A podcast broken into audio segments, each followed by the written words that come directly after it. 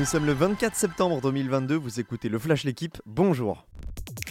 Plus qu'un chapitre, une page d'histoire s'est refermée, un moment d'émotion que les fans de tennis n'oublieront jamais. Roger Federer a fait ses adieux au monde professionnel hier soir à Londres. Le Suisse part sur une défaite associée en double à Rafael Nadal.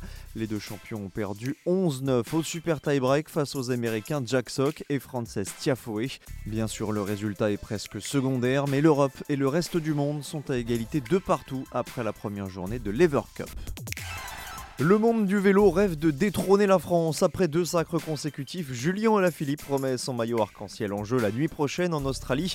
Les candidats ne manquent pas Van Aert, Van Der Poel, Evenpool, Pogacar, Guirmet, Matthews. Liste non exhaustive des principaux cadors présents à Wollongong. La France ne manque pas de ressources non plus. Si des doutes subsistent sur la condition d'Alaphilippe, Thomas Veuclair peut s'appuyer sur un puissant collectif avec Cosnefroy, Laporte, Bardet, Madouas ou encore Sivakov. Le remake de la finale de l'Euro 2021 a souri à l'Italie. La squadra Azzurra a dominé l'Angleterre hier soir pour le compte de la cinquième journée de Ligue des Nations. Succès 1-0, même score pour la Hongrie, vainqueur de l'Allemagne. Les Hongrois sont toujours surprenants leaders du groupe 3. Les Anglais, eux, sont relégués. Aujourd'hui, place au match du groupe 2 avec République tchèque-Portugal et Espagne-Suisse. Programme chargé en top 14 aujourd'hui. Perpignan accueille Toulon à 15h en ouverture de la quatrième journée.